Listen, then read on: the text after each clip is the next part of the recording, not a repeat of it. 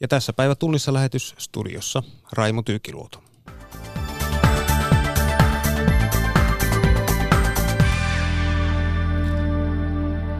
Ranskan presidentti Emmanuel Macron ja presidentti Sauli Niinistö korostivat tiedotustilaisuudessaan eurooppalaisia arvoja ja yhteisen puolustuksen tarvetta. Mitä hallituksen tuore budjetti lupaa maatalouden harjoittajille ja autoilijoille sekä miten se kohtelee veronmaksajia. Ja tietävätkö amerikkalaiset mediajätit meistä jo liikaa? Tässä aiheita.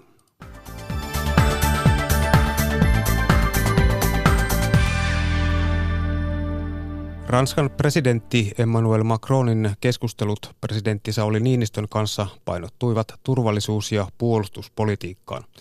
Niinistö sanoi Suomen olevan lähdössä mukaan Ranskan interventioaloitteeseen. Näin Sampo Vaarakallio tiivistää vierailun antia. No kyllä tämä vierailun keskeinen anti lienee ollut se, että presidentti Sauli Niinistö lupasi Suomen tulevan mukaan tähän niin kutsuttuun interventioaloitteeseen, Ranskan aloitteeseen. Ja maathan antavat puolustuksesta myöskin tällaisen yhteisen julkilausuman.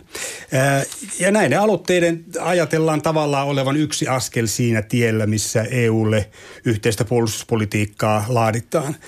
Ja presidentti Emmanuel Macron on hahmotellut niin kuin isomminkin tätä eurooppalaista turvallisuusarkkitehtuuria ja puolustusta.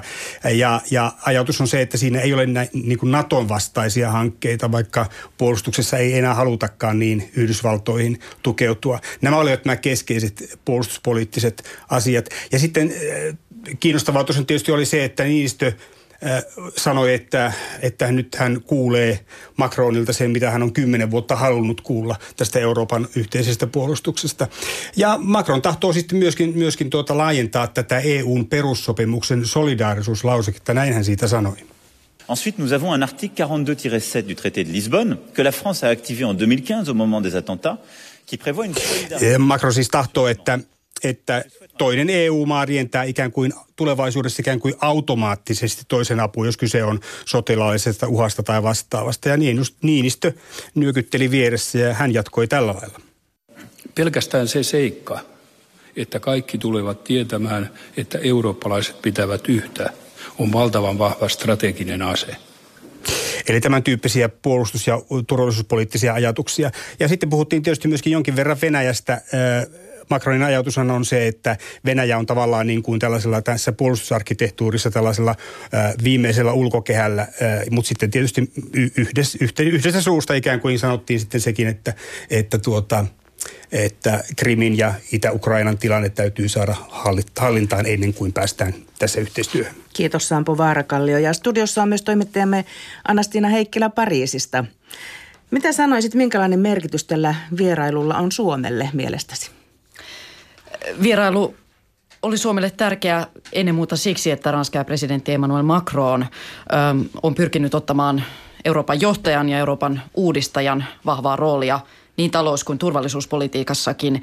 Ja vaikka Suomi ei ole esimerkiksi Macronin linjauksista rahaliiton kehittämisen, yhteisvastuun lisäämisen suhteen mitenkään samoilla linjoilla, niin, niin mielestäni on hyvin tärkeää, että me olemme näissä keskusteluissa Ranskan kanssa tiiviisti mukana. Lisäksi Macron ranskalaisena arvostaa henkilökohtaisia suhteita eurooppalaisiin johtajiin, eli nämä keskustelut ovat siinäkin mielessä tärkeitä. Ja niin kuin näissä tänään kuuluissa kommenteissa äsken kuuluissa hyvin kävi ilmi, niin tänä globaalin epävakauden aikana eurooppalaisen kumppanuuden ja eurooppalaisen yhtenäisyyden merkitys, se on yhä tärkeämpi. Ja turvallisuuspolitiikasta ja geopoliittisista riskeistä, niistähän syntyi yhteinen näkemys. Konkretiaa kuulemme varmasti lisää myöhemmin, mutta viesti oli tänään vahva. No jos lyhyesti vielä katsot ihan Ranskan näkökulmasta, niin mikä sitten vierailun merkitys siinä oli? No eurovalit lähestyvät. Macron hakee kumppaneita keskustaliberaalille EU-myönteiselle En Marche puolueelleen, sillä ei ole vielä edustusta europarlamentissa. Ähm, Ranska tarvitsee tukea myös näille ehdottamilleen talousuudistuksille, ähm, ympäristöpolitiikalle ja kaikki nämä uudistukset ne olisi saatava liikkeelle ennen tuon eurovaalivyörytyksen alkua, eli varsin pian. Ja tietenkin kyllähän Ranskaa kiinnostavat myös Suomen hävittäjähankinnat. Ranska on maailman kolmanneksi suurin aseviejä, aseviejä, aseviejä ja Macronin tavoite on päästä yhä vankemmin Euroopan markkinoille. Mm kertoi Annastina Heikkilä. Markit Alasalmi haastatteli.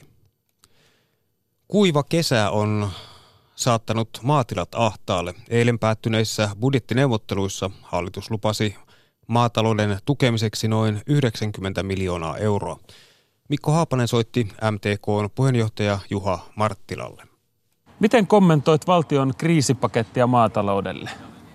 Enemmän odotettiin ja maatalous olisi enemmän, enemmän tarvittu, mutta tässä on lopputulos ja nyt tärkeintä on, että lähiaikoina niin saadaan, saadaan toimiva kokonaisuus Mitä te odotitte? Tästä, tästä summasta aikaan. Mitä te odotitte? Kyllähän se, kyllähän se lähtökohta ja tavoite oli, oli, oli vähintäänkin tuolla Ruotsin, Ruotsin tasolla, että mihin Ruotsin hallitus, hallitus tuota, pääsi, eli noin 120 miljoonaan, miljoonaan euroon.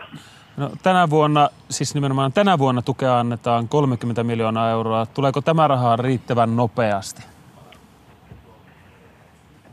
Siinäpä se työmaa onkin, että tämä 30 miljoonaa saadaan, saadaan tuota maksuun nyt heti alku, alku talvesta. Odotamme MTK puolella niin kutsua, kutsua neuvottelupöytään ja yhdessä, yhdessä katsotaan ne mallit. Joka tapauksessa on selvää, että tämä edellyttää sitä, että EU-komissio on erittäin joustava. Mihinkään pitkiin notifiointijaksoihin ei ole aikaa. No pelastetaanko tällä tukirahalla tiloja? Eihän tällä, tällä pelasteta. Että tietenkin realismia on se, että 30 miljoonaa on tätä välitöntä rahaa. Se on kovin niukasti, kun se tuonne, kun ongelmista kärsineiden tilojen joukko on niin laaja, niin jaetaan. Jos katsotaan tässä paketissa konkreettista, millä tukielementeillä tiloja pelastetaan, niin melkeinpä sieltä löytyy tärkeimpänä esille tämä Välitä viljelijästä hanke, tämmöinen henkinen kriisityö, jolla, jolla sitten yksittäisiä tiloja taatusti pelastetaan. No, no miksi eivät viljelijät ota satovahinkovakuutuksia? Satovahinkovakuutuksia, niin meillä on aika ohut ja lyhyt kulttuuri. Muutama vuosi on tätä markkinalähtöistä mallia, mallia harjoiteltu. Isossa EU-maissa, Ranska, Saksa on yli satavuotinen perinne. Suurin yksittäinen syy on ollut se, että vakuutukset ovat liian kalliita. Ja miksi ovat kalliita, niin on johtunut siitä, että Suomen valtio ahneuksissaan niin on verottanut 24 prosenttia 24 prosentin ylimääräisellä verolla. Se on tämän ratkaisun hyvä päätös, että meillä nyt on hallituksen esitys siitä, että tästä verosta luovutaan ja uskon, että tämä, tämä antaa tuleville vuosille niin hyvät edellytykset, että kykenemme kehittämään tällaista markkinalähtöistä varautumista. Niin, suomalaiset haluavat syödä tutkimusten mukaan suomalaista ruokaa. Miksi eivät viljelijät nosta hintoja? Se on nyt se iso asia, missä pitää onnistua tulevina päivinä ja tulevina viikkoina. Eli ei tästä kriisistä ole muuta ulospääsyä kuin, kuin hintojen, hintojen nosto. Ja se tietenkin lähtee siitä, että elintarviketeollisuus ja kauppa kykenevät, kykenevät tähän, koska – ongelma on maatilojen kannalta se, että jos elintarviketeollisuus ottaa jatkuvasti turpansa hintaneuvotteluissa kaupalta, tulee ulos huonon lopputuloksen kanssa, niin ei heillä ole maksukykyä sitten viljelijöille. Eli sieltä tämä ketju lähtee purkautumaan. No ostavatko kuluttajat suomalaista ruokaa, jos hinta nousee? Olen varma siitä, että nythän puhutaan kuitenkin aika, aika pienistä summista, jos ajatellaan, ajatellaan mitä mitä tämä tarkoittaisi kuluttaja, kuluttajahinnoissa. Meillä ma- ma- maataloudesta nyt on aika pysyväisluonteisesti viime vuosina hävinnyt semmoinen 500 miljoonaa euroa rahaa. Jos tämä raha kerätään markkinoilta, niin se tarkoittaa päivässä kuin kuitenkin vaan sitten kymmeniä, kymmeniä senttiä, suuruusluokkaa 30 senttiä per kansalainen. Ja tätä nyt kannattaa tietenkin jokaisen miettiä, että onko tämä iso vai pieni raha sanoi MTKn puheenjohtaja Juha Marttila. Budjettineuvotteluissa listalla oli myös autoilijoita kiinnostavia kohtia. Miten ajoneuvovero on muuttunut kuluvalla hallituskaudella? Tähän vastaa Pekka Rissa Autoalan keskusliitosta. Ajoneuvovero on kasvanut vuosittain. Vuonna 2015 tehtiin päätös, että autoveroa pudotetaan noin 200 miljoonaa 2019 mennessä ja näin on hienosti tehtykin asteittain. vastaavasti sitten sovittiin, että vuotuista ajoneuvoveroa korotetaan sadalla miljoonalla, mutta korotus on itse asiassa ollut paljon korkeampi ja nyt viisaasti hallitus sitten vielä viimeisessä budjetissaan tekee ratkaisun, että kompensoi sitä korotusta tällä 50 miljoonalla. Hallitus saa kehuja, mutta miten veronalennukset näkyvät autojen hinnoissa? Kaikki nämä veroalennukset on mennyt täysmääräisesti joka vuosi, joka tammikuun autojen hintoihin. Eli hinnat ovat laskeneet ja hintojousto on pelannut, jolloin autojen myynti on jonkin verran kasvanut aina vuosittain ja sitä kautta niin autovero kuin vuoton ajoneuvoverokin on noussut. Miten nämä... Euromääräisenä tuottona. Miten nämä veronalennukset ovat näkyneet valtion tuloissa? No valtion tulot on niin autoveron kuin ajoneuvoveronkin osalta noussut.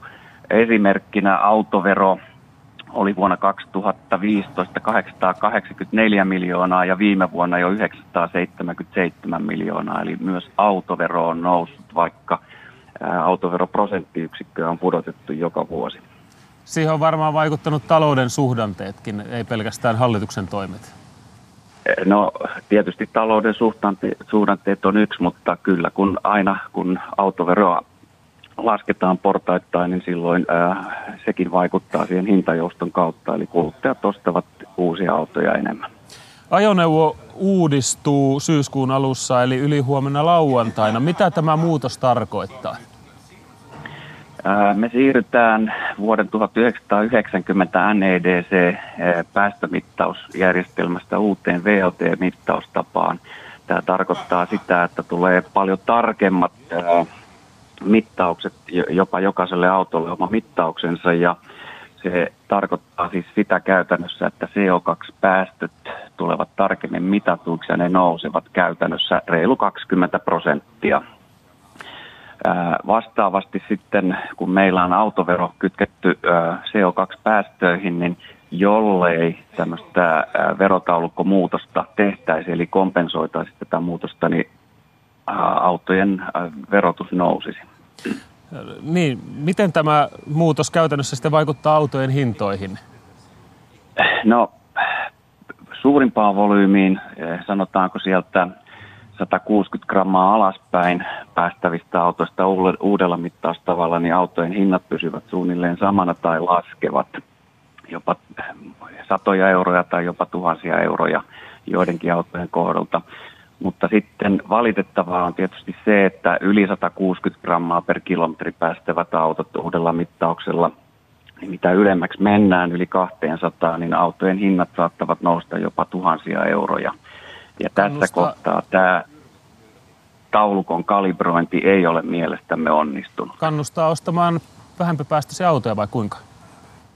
No näin se tekee, mutta käsityksemme mukaan tarkoituksena oli niin kuin tehdä tämä taulukkomuutos neutraalina vaikutuksena, että sillä ei olisi tämmöisiä ohjaavia vaikutuksia tässä kohtaa.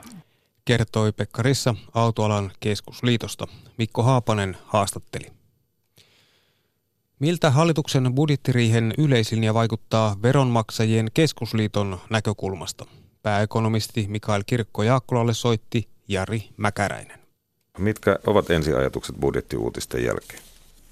Ää, no ihan, ihan tota, hyvät, hyvät linjauksethan sieltä tuli, että toisaalta mitään kovin suuria mullistuksia ei verotukseen ole tosiaan tulossa, että ihan sellaista pientä viilausta, viilausta vähän sinne tänne, että, että tuloverotuksessa palkansaajan verotus esimerkiksi pysyy aika lailla ennallaan, ennallaan ensi vuonna – ensi vuonna, että pienituloisen, pienituloisella ää, tu, tulonsaajilla sitten verotus hieman, hieman kevenee.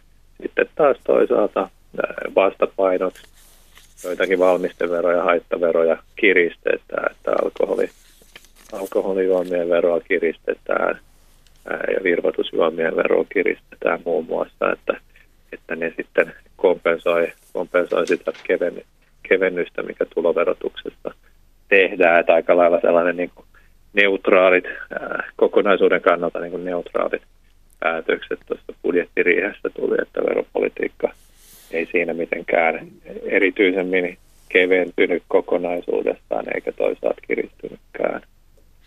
No näissä aina katsotaan vähän siihen suuntaan, että onko siellä voittajia ja häviäjiä. Näetkö jotain tällaista? Joo, se on juuri kun nämä muutokset on sen verran pieniä, niin oikeastaan mitään kovin suuria voittajia ja häviäjiä.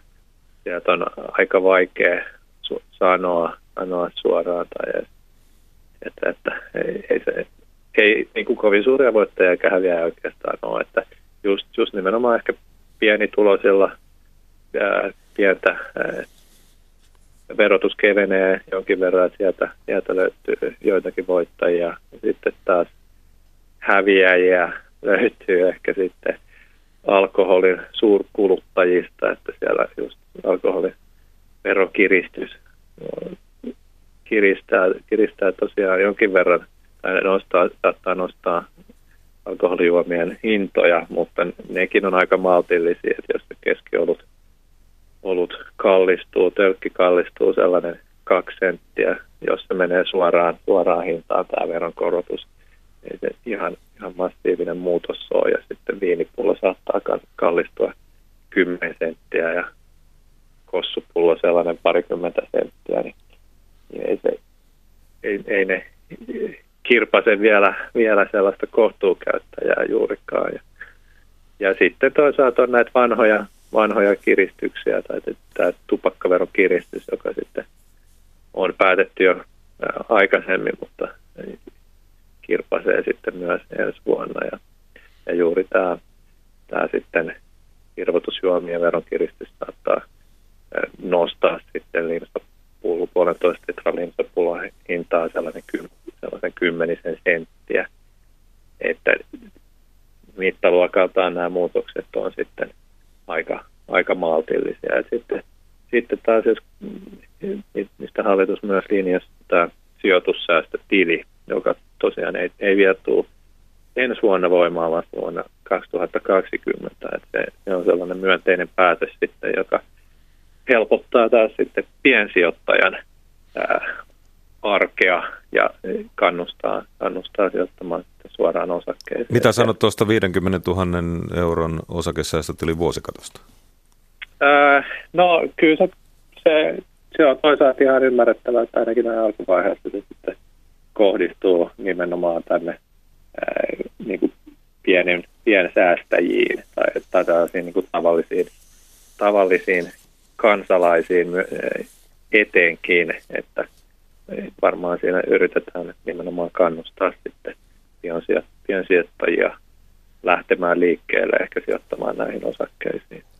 Kertoi Veromaksajien keskusliiton pääekonomisti Mikael Kirkko-Jaakkola. Hänelle soitti Jari Mäkäräinen. Perunaa syödään Suomessa vuosi vuodelta vähemmän. Kotimaisen perunan tulevaisuuteen suhtaudutaan kuitenkin luottavaisin mielin niin Helsingin yliopistossa kuin Lammilaisen perunapellon laidalla. Elina Rantalainen. Lammilaisen maatalousyrittäjä Jyrki Hasilan kuorimolinjastolla kolisivat perunat ovat matkalla eteläsuomalaisten kuntien suurtalouskeittiöihin ja niistä parempiin suihin. Koululaiset voisi olla koulussa vaikka ympäri vuoden, että saa, saa tästä tota noin, kesälläkin toimittaa sitä kamaa. Silloin kun koululaiset on koulussa, niin meilläkin peruna liikkuu. Perunan kokonaiskulutus on vähentynyt 50 vuodessa alle puoleen ja kotikeittiöissä tuoretta perunaa käytetään vain noin neljännes takavuosiin verrattuna. Ruokakulttuurin tutkijan mukaan perunan kulutustilastot kertovat suomalaisen yhteiskunnan muutoksesta. Professori Johanna Mäkelä.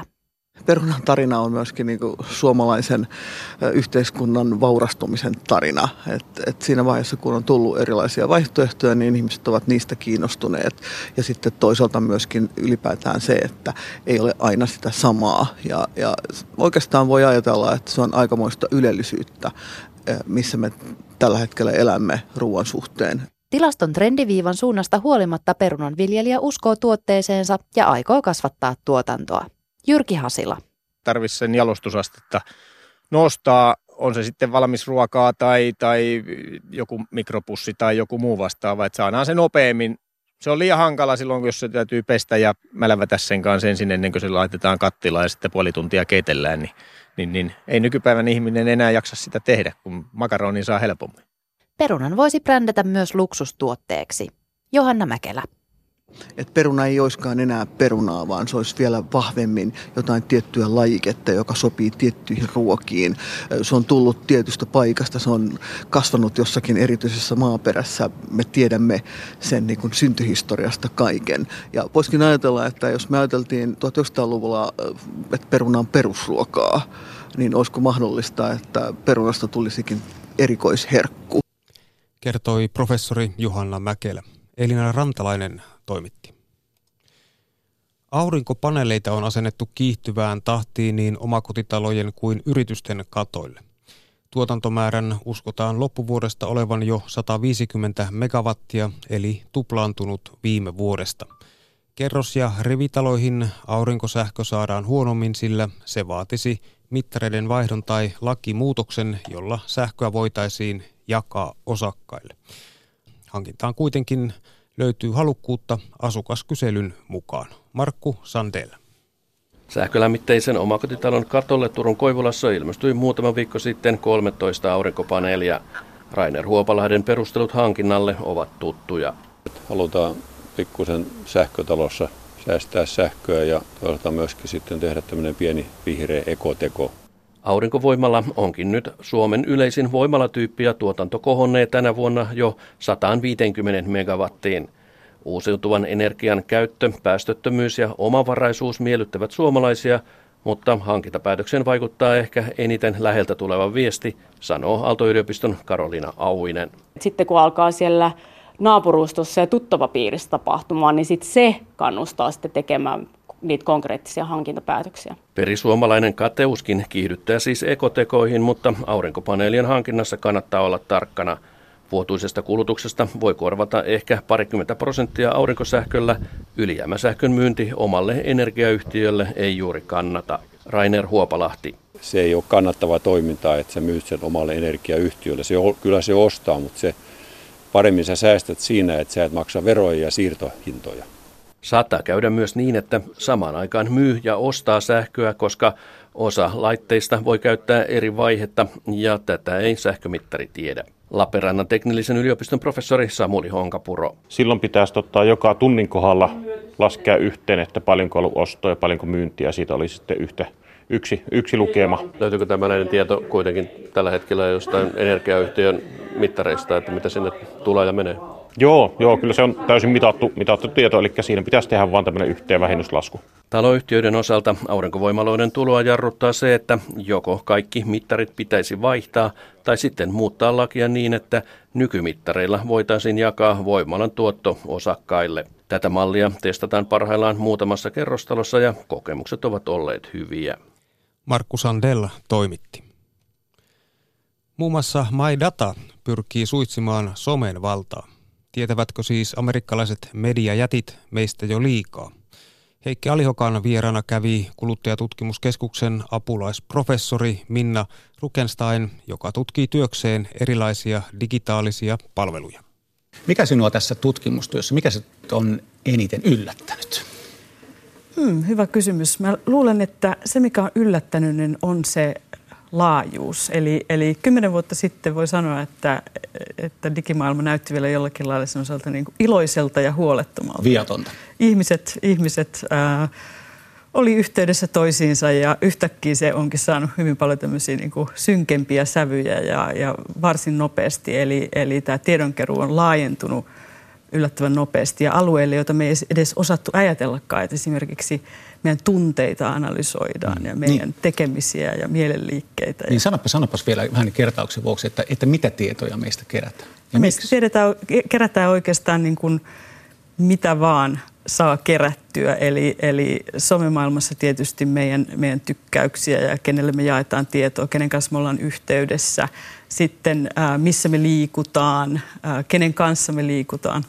Mm. Mihin, mihin tätä kaikkea tietoa sitten tarvitaan? No siis äh, hassuintahan on se, että hyvin pitkälti siis se, mitä sillä tehdään, niin, niin meille halutaan kohdentaa mainontaa ja markkinointia sen avulla. Mm. Mutta sitten samanaikaisesti, kun tämä tietojenkeruun mekanismi on ikään kuin olemassa, niin sitä voi käyttää myös hyvin toisenlaisiin tarkoituksiin. Mm.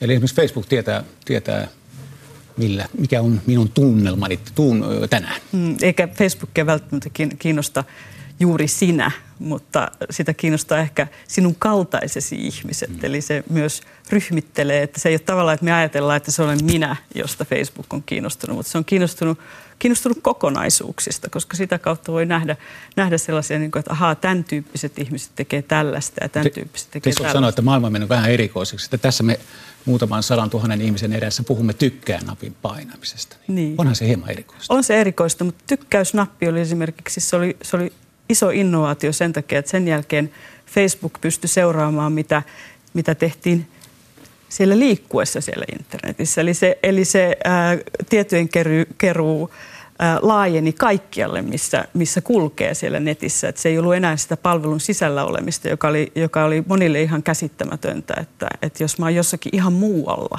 niin miksi se tieto kerätään? Hmm. Tässä nyt on äh, paljon tosiaan puhuttu tästä tietojen keruusta, niin on, onko peli vähän niin kuin menetetty?